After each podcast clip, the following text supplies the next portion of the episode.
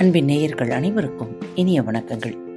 பாரத் தமிழ் வழிவழி பக்கத்தை சப்ஸ்கிரைப் செய்யாதவர்கள் சப்ஸ்கிரைப் செய்து கொள்ளுங்கள். இந்த பகுதியை கேட்டு முடித்தவுடன் உங்களது கருத்துக்களை பதிவிட மறவாதீர்கள். உங்களுக்கான இமெயில் முகவரி கீழே உள்ள டிஸ்கிரிப்ஷன் பாக்ஸில் கொடுக்கப்பட்டுள்ளது. நன்றி.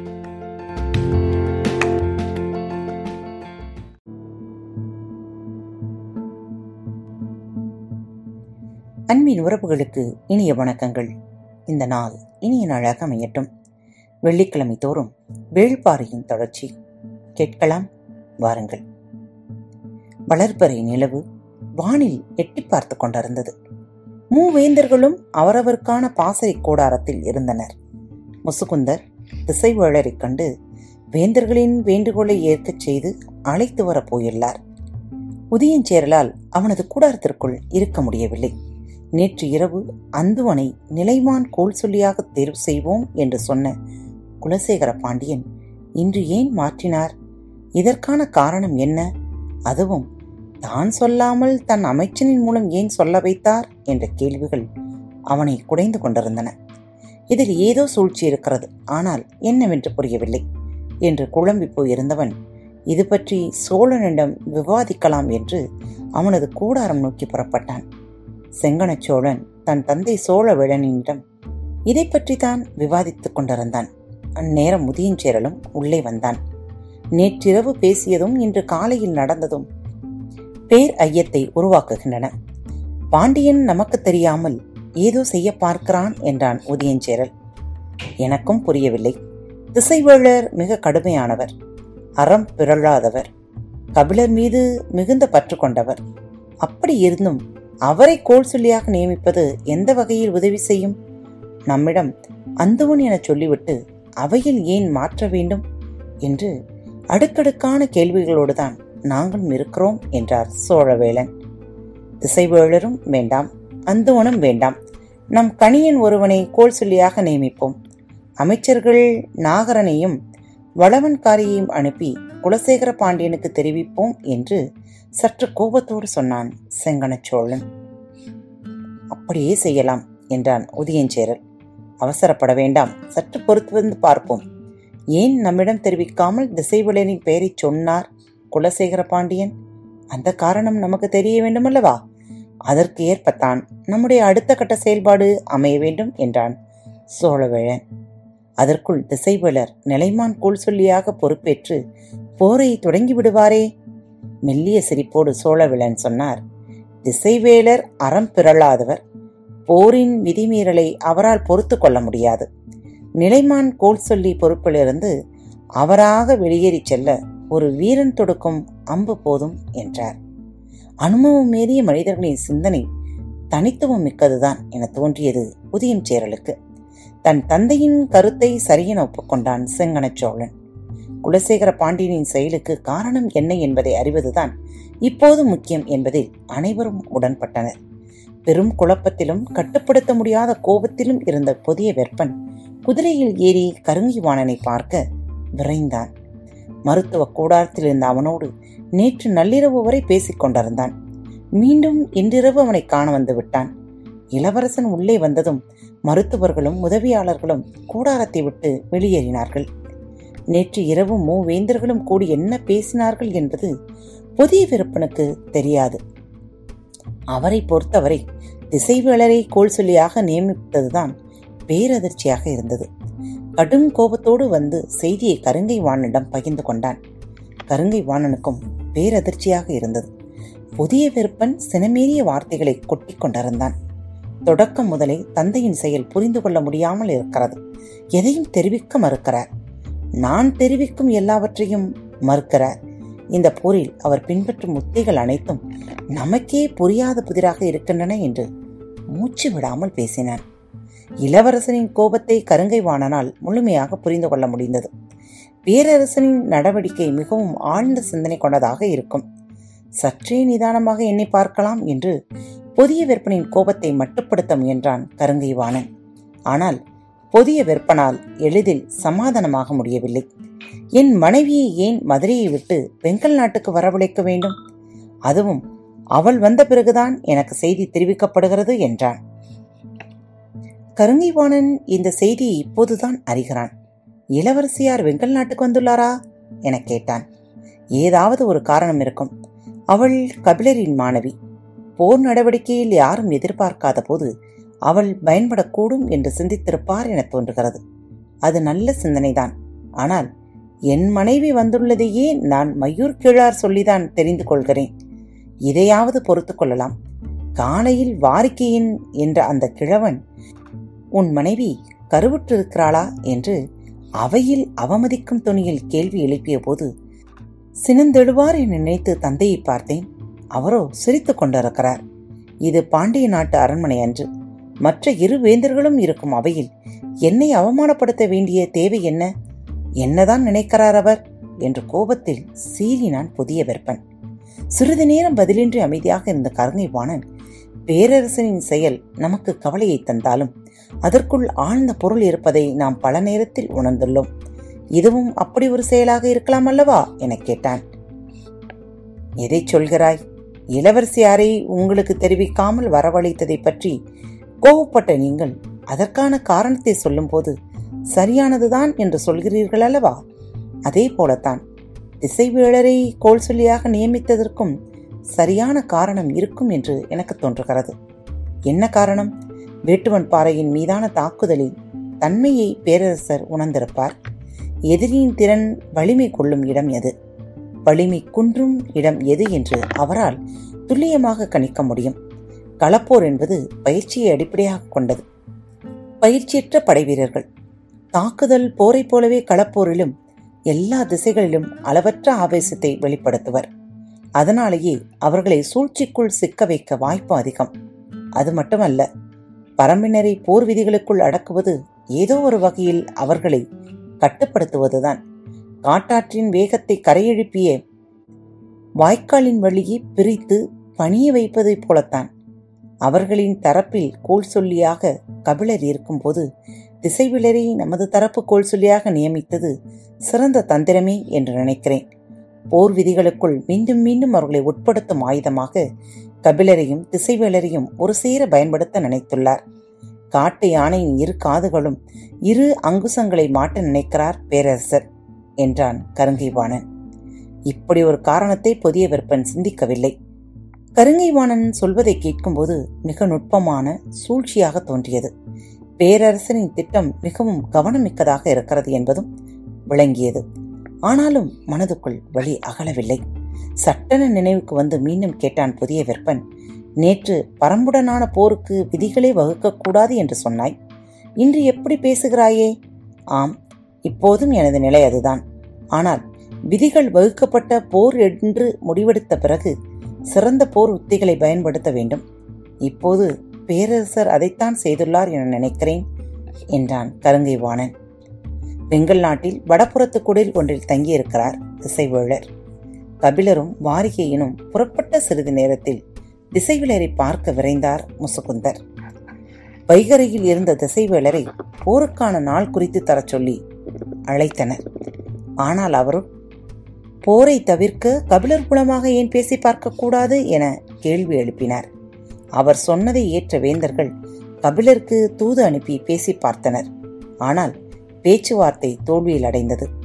அன்று மாலையே திசைவேலருக்கு அந்த செய்தி தெரிவிக்கப்பட்டது. தனது சொல்லை கேட்டு வேந்தர்கள் மூவரும் பேச்சுவார்த்தை நடத்தினர். ஆனாலும் போரை தவிர்க்க முடியவில்லை. எனவே இனி அவர்கள் கேட்பது போல போருக்கான நாள் குறித்து கொடுப்பதை மறுத்துச் சொல்ல முடியாத நிலை உருவானது. சற்று குழப்பமான மனநிலையினுடனே குடில் விட்டு அகலாமல் இருந்தார் தசைவேலர். இரவு பரவும் வேளையில் குடிலுக்கு வந்து சேர்ந்தார் முஸ்குந்தர். மாணவர்கள் விளக்கை ஏற்றிக் கொண்டிருந்தனர். செய்தி திசைவேலருக்கு சொல்லப்பட்டது. மீண்டும் நாள் குறித்து கேட்பதற்காக முஸ்குந்தர் வந்துள்ளார் என்று நினைத்தபடி அவரை உள்ளே வரச் சொன்னார் திசைவேலர். தான் வந்துள்ள பணி எவ்வளவு கடினமானது என முசுகுந்தருக்கு நன்கு தெரியும். திசைவேலர் இதற்கு ஒப்புதல் தருவது எளிய செயலன்று ஆனாலும் பேரரசர் குலசேகர பாண்டியனின் விருப்பத்தை நிறைவேற்றுவதில் தோல்வியடைந்து விடக்கூடாது என்ற முடிவோடு வந்திருந்தார். திசைவிலரின் முன் பணிவு குலையாமல் அதே நேரத்தில் எந்தவித தயக்கமும் இன்றி தன் மனதுக்குள் பலமுறை சொல்லி பார்த்த சொற்றொடரை தலை தாழ்த்தியபடியே கூறினார் முசுகுந்தர். இப்பெரும் போருக்கான வேந்தரின் படை நிலைமான் கோல் சொல்லியாக தாங்கள் இருந்து வழிநடத்த வேண்டும் என்று மூவேந்தர்களும் விரும்புகின்றனர் பேராசானே. போர் நிலத்தையே பார்க்கக்கூடாது என நினைப்பவனை போரின் அத்தனை கொலைகளையும் உற்று நோக்குவனாக மாற்ற நினைக்கும் ஆலோசனை அவரை நடுங்கச் செய்தது. ஒரு கணம் திகைத்து போனார். அதிர்ச்சி சினமாக உருமாறியது. ஆனாலும் கட்டுப்படுத்தினார். மெல்லிய குரலில் உதிர்ந்த இலையை ஊதி தள்ளுவதைப் போல இந்த ஆலோசனையை அப்புறப்படுத்தினார். சினமேறிய வெளிப்பாடு இல்லாது முசுகுந்தருக்கு சற்றே ஆறுதலாக இருந்தது. ஆனாலும் அவரின் ஏற்பை பெறுவது எளிய செயலன்று. எல்லா வகையிலும் முயன்று அவரின் ஒப்புதலை பெற மனதை ஆயத்தப்படுத்திக் கொண்டார். திசைவேளர் தனது வழக்கத்துக்கு மாறான செயலை செய்து கொண்டிருந்தார். பொங்கி எழும் சினம் சொல்லின் மேல் படியாமல் பார்த்து கொண்டார். நிராகரிக்கும் ஒன்றின் மீது உணர்ச்சியை படிய விடுவது பொருளற்றது என்று அவருக்கு தோன்றியது. முழுமுற்றாக நிராகரிப்பதற்கும் நிராகரிக்கும் காரணத்தை விளக்குவதற்கும் நுட்பமான இடைவெளி உண்டு. கண்ணுக்கு தெரியாமல் ஒருபடி கீழிறங்கும் செயல் அது. திசைவேளர் நிராகரிக்கும் ஒற்றை சொல்லை மட்டுமே இயல்பான துணியில் சொல்லிக் கொண்டிருந்தார். எப்படியாவது அதற்கான காரணத்தை விளக்கும் இடத்துக்கு அவரை வரவழைத்து விட வேண்டும் என முயன்றார் முசுகுந்தர். திசைவேடர் போன்ற பேராசனை துடித்துடியாகத்தான் கரைக்க முடியும். இந்த போரில் தனக்கு வழங்கப்பட்ட மிக கடினமான பணி இதுவாகத்தான் இருக்கும். இத்தனை ஆண்டுகால அனுபவத்தை உருட்டி திரட்டி எதை சொன்னால் திசைவேலின் சொற்கள் கனிவு கொள்ளுமோ அதற்கான வெக்கையை உருவாக்கும் காரணத்தை தேர்வு செய்து கூறினார். போரின் அறத்தை சிறந்த கோல் சொல்லிகளால் மட்டுமே நிலைநிறுத்த முடியும். எனவே நீங்கள் மூவேந்தர்களின் கூட்டுப்படைக்கு நிலைமான் கோல் சொல்லியாக இருந்து இந்த போரை அறவிதிகள் மீறாமல் நடத்தி தர வேண்டும். நீண்ட அமைதிக்கு பிறகு திசைவேடர் கூறினார் அறம் பேண பொது இடமன்று போர்க்களம். அது நம்மை இரக்கமற்ற மனநிலைக்குள் முழுமுற்றாக மூழ்க வைக்கும். எனவே இந்த ஆலோசனையை என்னால் ஏற்க முடியாது. இந்த இடத்துக்கு அவரை வரவழைக்கத்தான் இவ்வளவு முயன்றார் முசுகுந்தர்.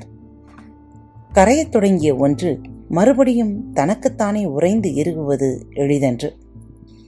இனி வெக்கையின் அடர்த்தியை வெப்பத்தின் இளஞ்சூடாக மாற்ற முயன்றார் முசுகுந்தர். ஏற்றுக்கொள்ளப்பட்ட பொது விதிகளைத்தானே முன்னோர்கள் அறம் என வகைப்படுத்தினர்?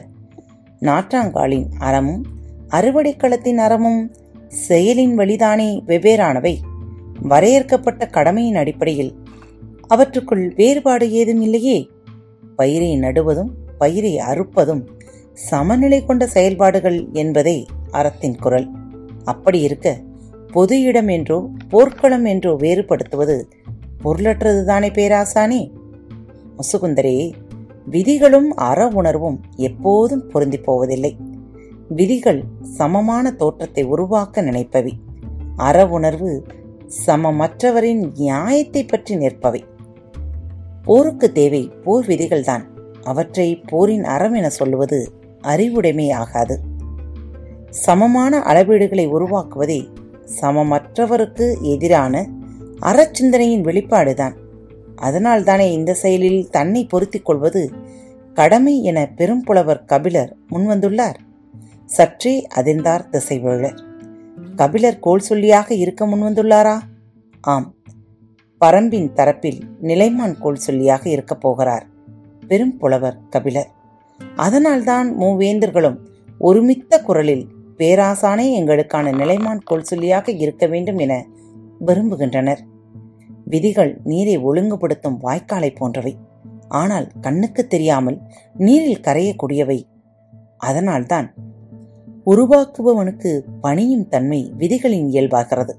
ஆனால் அரண் எனப்பட்டது அனைவரையும் கூர்தீட்டி பார்த்து தன்னை நிலைநிறுத்திக் கொள்வது. உங்கள் பேரரசர்களை நன்றாக சிந்தித்துக் கொள்ளச் சொல்லுங்கள். நான் போரின் விதிகளை நிலைநிறுத்தும் கோல் சொல்லியாக செயல்படேன். போரின் அறத்தை நிலைநிறுத்தும் கோல் சொல்லியாகவே செயல்படுவேன். அது வெற்றியின் சுவைக்கு உவப்பானதன்று. முழுமுற்றாக மறுத்து கொண்டிருந்த திசைவேலர் இவ்வளவு இறங்கி வந்ததும் இறுக பற்றிக்கொள்ள நினைத்தார் முசுகுந்தர். குலசேகர பாண்டியனின் உத்தரவை நிறைவேற்ற முடியாமல் போய்விடுமோ என்ற பதட்டம் தனிய தொடங்கியது. திடமான குரலில் கூறினார் இதற்கு முன் இந்த மண் காணாத பெரும் போர் இது. மூவேந்தர்களின் ஓரணியில் அணிவகுத்து நிற்கப் போகின்றனர் பறவைகளால் பறந்து கடக்க முடியாத நிலப்பரப்பில் வீரர்கள் வாழைந்தி நிற்பர். இந்த மாபெரும் போரை அறம் பிறழாமல் நடத்த வேண்டும் என்று பாண்டிய பேரரசர் கருதுகிறார். வரலாறு இருக்கும் வரை இந்த போர் நிலைபெறப் போகிறது. இதில் அடையப் போகும் வெற்றி எந்த வகையிலும் குறைவுடையதாக கூடாது என்பதில் குலசேகர பாண்டியன் மட்டுமல்ல மற்ற இரு பேரரசர்களும் மிகுந்த விருப்பத்தோடு இருக்கின்றனர். எனவேதான் தங்களின் ஒப்புதல் தலையாயது என கருதுகின்றனர் என்றார். திசைவேளர் எதிர் சொல்லின்றி அமைதியானார். வைகையின் தென் திசையில் நீங்கள் குடில் அமைத்திருந்தால் வெள்ளத்தை கடந்து அந்துவனால் வந்து உங்களை கண்டு பேசியிருக்கவே முடியாது. நீங்கள் வடதிசையில் குடில் அமைத்ததே இங்கு வந்து சேருவதற்காகத்தான். எனவே திசைவேலர் இதற்கு ஒப்புதல் தருவார் என்ற நம்பிக்கையோடு என்னை அனுப்பி வைத்தார் பேரரசர் என்றார் முசுகுந்தர். இதற்கு பிறகும் பதிலின்றி இருக்க முடியவில்லை. சற்றே தலையசைத்தார் திசைவேலர். மகிழ்ச்சி பொங்க அவரது கால் தொட்டு வணங்கினார் முசுகுந்தர். மறுநாள் அவை கூடியது. கபிலரும் வாரிகையினும் வந்து சேர்ந்தனர். சிறிது நேரத்தில் திசைவேலர் வந்தார். அவர் நிலைமான் கோல் சொல்லியாக இருக்க எப்படி ஒப்புக்கொண்டார் என கபிலருக்கு பெரும் வியப்பாக இருந்தது. பேரரசர்களோ அதிர்ச்சியில் உறைந்திருந்தனர். மருத்துவ கூடாரத்திலிருந்து கருங்கை வாணனும் வந்து சேர்ந்து விட்டான். குலசேகர பாண்டியனின் தந்திரமிக்க செயல் இது என்று அவன் நினைத்தான். ஆனால் குலசேகர பாண்டியனோ ஏறக்குறைய கலங்கிய நிலையில் இருந்தார். நேற்று நடுப்பகலில் பேச்சுவார்த்தை முடிந்ததும் அப்படியே போய் மயங்கி தூங்கியவர் நள்ளிரவுதான் எழுந்தார். அதன் பிறகுதான் என்ன நடந்தது என கேட்டறிந்தார். நிலைமான் கோல் சொல்லியாக திசைவிளரை தேர்வு செய்ததை கேள்விப்பட்டு நடுங்கி போனார். எப்படி இது நடந்தது என அவைக்குள் இருந்த பணியாளர்களிடம் மீண்டும் மீண்டும் கேட்டார். தான் எப்படி ஒப்புதல் கொடுத்தோம் என்பது அவருக்கு புரியவே இல்லை. முசுகுந்தர் எங்கே என கேட்டார். திசைவேலரிடம் ஒப்புதல் பெற போயில்லார் என்று தெரிவித்தனர். இவ்வளவு குழப்பங்களுக்கு பிறகும் அவருக்கு இருந்த நம்பிக்கை திசைவேலர் இந்த ஆலோசனையை ஏற்றுக்கொள்ள மாட்டார் என்பது மட்டும்தான். எனவே நாம் முன்னரே தெரிவித்தபடி நாளை காலை அந்தவனை நிலைமான் கோல் சொல்லியாக தேர்வு செய்து விடலாம் என நினைத்து அந்தவனுக்கும் செய்தி சொல்லி ஆயத்த நிலையில் இருக்கச் சொன்னார். ஆனால் அதிகாலையில்தான் செய்தி வந்தது திசைவேலர் ஒப்புதல் வழங்கிவிட்டார் என்று. குலசேகர பாண்டியனுக்கு செய்தி சொல்லப்பட்ட அதே நேரத்தில் மற்ற இரு பேரரசர்களுக்கும் செய்தி சொல்லப்பட்டுவிட்டது குலசேகர பாண்டியனால் நம்பவே முடியாத செய்தியாக அது இருந்தது. போர் தொடங்க நாள் குறித்து கொடுக்க சொன்னதற்கே அவ்வளவு தயங்கிய அவர் கோல் சொல்லியாக இருக்க எப்படி ஒப்புக்கொண்டார் என்பது பெரும் கேள்வியாக இருந்தது. தனக்கு என்ன நேர்ந்தது என்பதும் தன்னை சுற்றி என்ன நடக்கிறது என்பதும் புரிபடாத நிலையில் மீள முடியாத குழப்பத்தில் மூழ்கினார். இந்த சிக்கலை எப்படி கையாள்வது என்பதை பற்றி முடிவெடுக்க மிக குறைந்த நேரமே இருந்தது. அவையில் நான் சொன்னதை நானே மறுத்தாலோ? மாற்றி கூறினாலோ அது பெரும் பிழையாகிவிடும். வரும் நாட்களில் மூவேந்தர்களின் கூட்டு முடிவுகள் நம்பகத்தன்மையை இழக்க நானே காரணமாகி விடுவேன். எனவே அந்துவனை பற்றிய புதிய செய்திகள் காலையில்தான் தெரிய வந்தன. அவன் ஆபத்து நிறைந்தவன். அதனால் திசைவேளரை தேர்வு செய்ய எண்ணினேன். ஆனால் முன்கூட்டி தெரிவிக்க முடியாமல் போய்விட்டது என்று சொல்லி சமாளிக்கலாம் என்ற முடிவுக்கு வந்தார். எனக்கு என்ன நேர்ந்தது? சற்றே நினைவு தவறி மீண்டது போல் உள்ளது. காலையில் உண்ட உணவால் அப்படியானம்மா இது தற்செயலா? அல்லது யாராலாவது திட்டமிடப்பட்டதா? என்று அவருக்குள் கேள்விகள் எழுந்தபடியே இருந்தன. அனைத்தையும் தீவிரமாக விசாரிப்பது என முடிவுக்கு வந்தார். நடந்துள்ள நிகழ்வுகள் அனைத்திலும் மிக துடிப்பாக செயல்பட்டுள்ளவர் முசுகுந்தர். அவையில் திசைவேலரின் பெயரைச் சொன்னதும் நள்ளிரவு வரை அவருடன் வாதாடி ஒப்புதல் பெற்றதும் இப்போது அவைக்கு அழைத்து வந்துள்ளதும் முசுகுந்தர் தான் இவை அனைத்திலும் மிக தீவிரமாக அவர் செயல்பட்டுள்ளார். குலசேகர பாண்டியன் ஐயம் முசுகுந்தரின் மீது படரத் தொடங்கியது. ஆனாலும் இப்போது நடக்க வேண்டியதில் மட்டும் கவனமாக இருப்போம் என்ற முடிவுடன் அவையில் அமர்ந்திருந்தார். திசைவேலரும் கபிலரும் ஒருங்கே அமர்ந்திருக்கும் பேரவை. மூவேந்தர்களும் அவர்களின் தளபதிகளும் அமர்ந்துள்ளனர். உடன் பரமநாட்டு பெருங்கிழவன் வாரிகையின் இருந்தார். மாபெரும் மனிதர்களால் நிறைந்த அவை இது. வேட்டுவன் பாறைக்கு வந்து திரும்பிய திசைவேளரை இவ்வளவு விரைவாக போர்க்களத்தில் காண்போம் என்று கபிலர் எண்ணவில்லை. கவலை தோய்ந்த முகத்தோடு அவரை அருகில் சென்று வணங்கினார். அவரின் முகக்கவலையை உணர முடிந்தது. என்ன சொல்வதென்று சிந்தித்தபடி திசைவேழ புலிமுன் ஆடா புலிமுன் புலியா புலிமுன் யானையா என்பதை இணைந்து கண்டறிய போகிறோமா என கேட்டபடி இருக்கையில் அமர்ந்தார் திசைவேழு. முகத்தில் பரவிய சிறு சிரிப்போடு தனது இருக்கையில் அமர்ந்தார் கபிலர். திசைவேழர் அமர்ந்ததும் போர் விதிகளுக்கான பேச்சுவார்த்தை தொடங்கியது. இதுவரை வழக்கத்தில் உள்ள விதிமுறைகளை கூறுங்கள் என்றார் திசைவேழர். குலசேகர பாண்டியனின் வலதுபுறமிருந்து முசுகுந்தர் எழுந்த அதே நேரத்தில் சோழவேளனின் பக்கத்தில் இருந்த வளவன் காரிகையில் ஏற்றுடன் எழுந்து முன்வந்தான். உள்ளே வந்து அமர்ந்ததிலிருந்து வாரிக்கையின் அவையில் உள்ள ஒவ்வொரு முகத்தையும் கூர்ந்து பார்த்து கொண்டிருந்தார். குழப்பமும் பதற்றமும் முரட்சியுமாக முகங்கள் இருந்தன. மிகுந்த தெளிவோடு இருந்த ஒரே முகம் முசுகுந்தரின் முகம் மட்டுமே. குலசேகர பாண்டியன் இட்ட கட்டளைப்படி பேராசான் திசைவேடரின் ஒப்புதல் பெற்று அவரை அழைத்து வந்துவிட்டேன் என்ற மகிழ்வில் இருந்தார். ஆனால் தனக்கு எதிர் திசையில் இருந்த சோழ நாட்டு அமைச்சன் வளவன்காரி கையில் ஏட்டோடு முன் முன்னகர்ந்து வந்தது அவருக்கு சற்றே அதிர்ச்சியாக இருந்தது. திரும்பி பேரரசரை பார்த்தார். குலசேகர பாண்டியன் கையை காட்டி முசுகுந்தரை இருக்கையில் அமரச் சொன்னார். நம்ப முடியாத அதிர்ச்சியோடு பின் இருக்கையில் போய் அமர்ந்தார் முசுகுந்தர். வளவன்காரி போர் விதிகளை படிக்கத் தொடங்கினான். போர்க்களம் எதிரியை கொன்றளிக்கும் உரிமையை ஒவ்வொரு வீரனுக்கும் வழங்குகிறது. ஆனால் அந்த உரிமைக்கு சில கட்டுப்பாடுகளும் ஒழுங்குமுறைகளும் உண்டு. அதையே போர் விதிகள் என்கிறோம். படை என்பது இரு தரப்பானது. அதன் எண்ணிக்கை அவரவரின் வலுவை பொறுத்தது. எக்காரணம் கொண்டும் எண்ணிக்கையின் மீது இன்னொருவர் சம உரிமை கோரக்கூடாது. போர்க்களம் என்பது வெற்றி தோல்விகளை கண்டறியும் இடம். அதில் தீர்ப்பு சொல்ல யாரும் தேவையில்லை. வெற்றியோ தோல்வியோ. அதை அடைகிறவனுக்கு அதுவே எல்லாவற்றையும் சொல்லிவிடும். நிலைமான் கோல் சொல்லிகள் போரை விதி மீறாமல் நடத்திச் செல்வர். இப்போது சொல்லப்படும் விதிகள் எல்லாவற்றையும் மீறாமல் இருக்க வேண்டியது இரு தரப்பினரின் பொறுப்பு. மீறப்பட்டதாக கோல் சொல்லிகள் கூறினால் அதுவே முடிவு. போர் என்பது நாள்தோறும் கோல் சொல்லிகளின் அறிவிப்புடன் தொடங்கும். அவர்களின் அறிவிப்புடன் முடிவரும் அறிவிப்புக்கு முன்னரோ பிறகோ வானிலும் மண்ணிலும் போர் செயல்பாடுகள் எதுவும் இருக்கக்கூடாது. அறிவிப்புக்கு முன் நான் இழுக்கப்பட்டு விட்டால் அந்த அம்பை மண்ணை நோக்கித்தான் எய்ய வேண்டும். முடிவுறும் ஓசைக்கு பிறகு போர்க்களத்திற்குள் குதிரைகளை தாற்றுக்கோள் அடித்து ஓட்டக்கூடாது. யானைகள் பிளிர பாகன்கள் அனுமதிக்கக்கூடாது. அந்த கணமே அனைத்தையும் நிறுத்துதல் வேண்டும். தாக்குதல் கண்டு புறமுதுகிட்டு ஓடுகிறவனையோ கைகூப்பி வணங்குகிறவனையோ அவிழ்ந்த தலைப்பாகையை சரி செய்கிறவனையோ ஆயுதம் இழந்தவனையோ தாக்கக்கூடாது. காலாட்படை காலாட்படையுடன் தான் மோத வேண்டும். அதே போல குதிரைப்படையும் யானைப்படையும் தேர்ப்படையும் தன்மையை யுத்த படைகளுடன் மட்டுமே மோத வேண்டும். தேரை ஓட்டும் வளவனும் யானையை செலுத்தும் பாகனும் போர்க்களத்தில் இருந்தாலும் அவர்கள் போர் வீரர்கள் அல்லர். எனவே அவர்கள் ஆயுதங்களை தொடக்கூடாது. அவர்களின் மேல் ஆயுதங்களை பயன்படுத்தவும் கூடாது. ஆயுதங்களில் விலங்கினங்களின் நஞ்சையோ தாதுக்களின் நஞ்சையோ பயன்படுத்துதல் கூடாது. அதுவரை படிக்கப்படுவதை கேட்டுக்கொண்டிருந்த வேந்தர்கள் மூவரும் நஞ்சினை பற்றி கூறும்போது ஒருவரை ஒருவர் திரும்பி பார்த்தனர். இது பொதுவாக எல்லா போர்களிலும் உள்ள விதிதான். ஆனால் எந்த போரிலும் திசைவேலர் போன்ற மாமனிதர் நிலைமான் கோல் சொல்லியாக இருந்ததில்லை. எனவே இந்த விதி படிக்கப்படும் போது சற்றே கலக்கமாக இருந்தது. எண்ணற்ற நஞ்சின் வகைகள் மூவேந்தர்களின் படைக்கொட்டில்களிலும் பயன்படுத்த ஆயத்தமாக இருந்தன.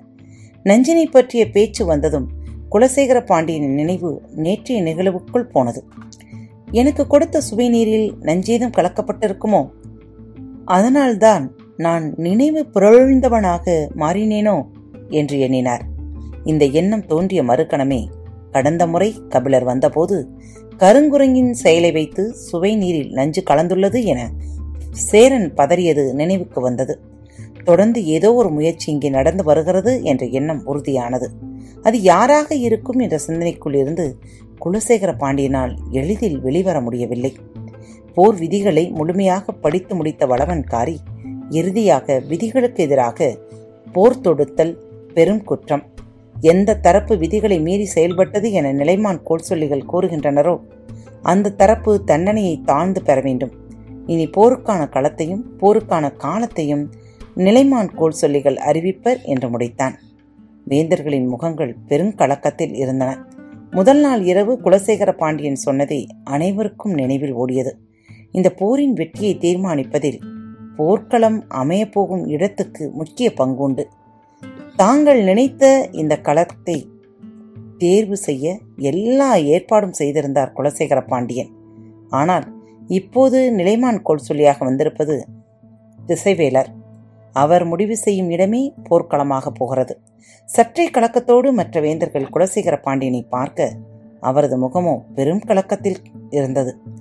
நானும் கபிலரும் போர்க்களத்தை தேர்வு செய்ய முன் செல்கிறோம். எங்களின் அழைப்பு வந்ததும் இருதரப்பு தளபதிகளும் வருக. அதன் பிறகு மற்றவர்கள் வரலாம் என்று சொல்லிவிட்டு வெளியில் நின்றிருந்த தேர் நோக்கி நடந்தார் திசைவேலர். பின்தொடர்ந்தார். கபிலர் காத்துக்கொண்டிருங்கள். பரம்பின் குரல் மீண்டும் ஒழிக்கும் மீண்டும் மற்றொரு தலைப்பில் உங்கள் அனைவரையும் சந்திக்கும் வரை உங்களிடமிருந்து விடைபெற்றுக் கொள்வது உங்கள் அன்பு தோழி.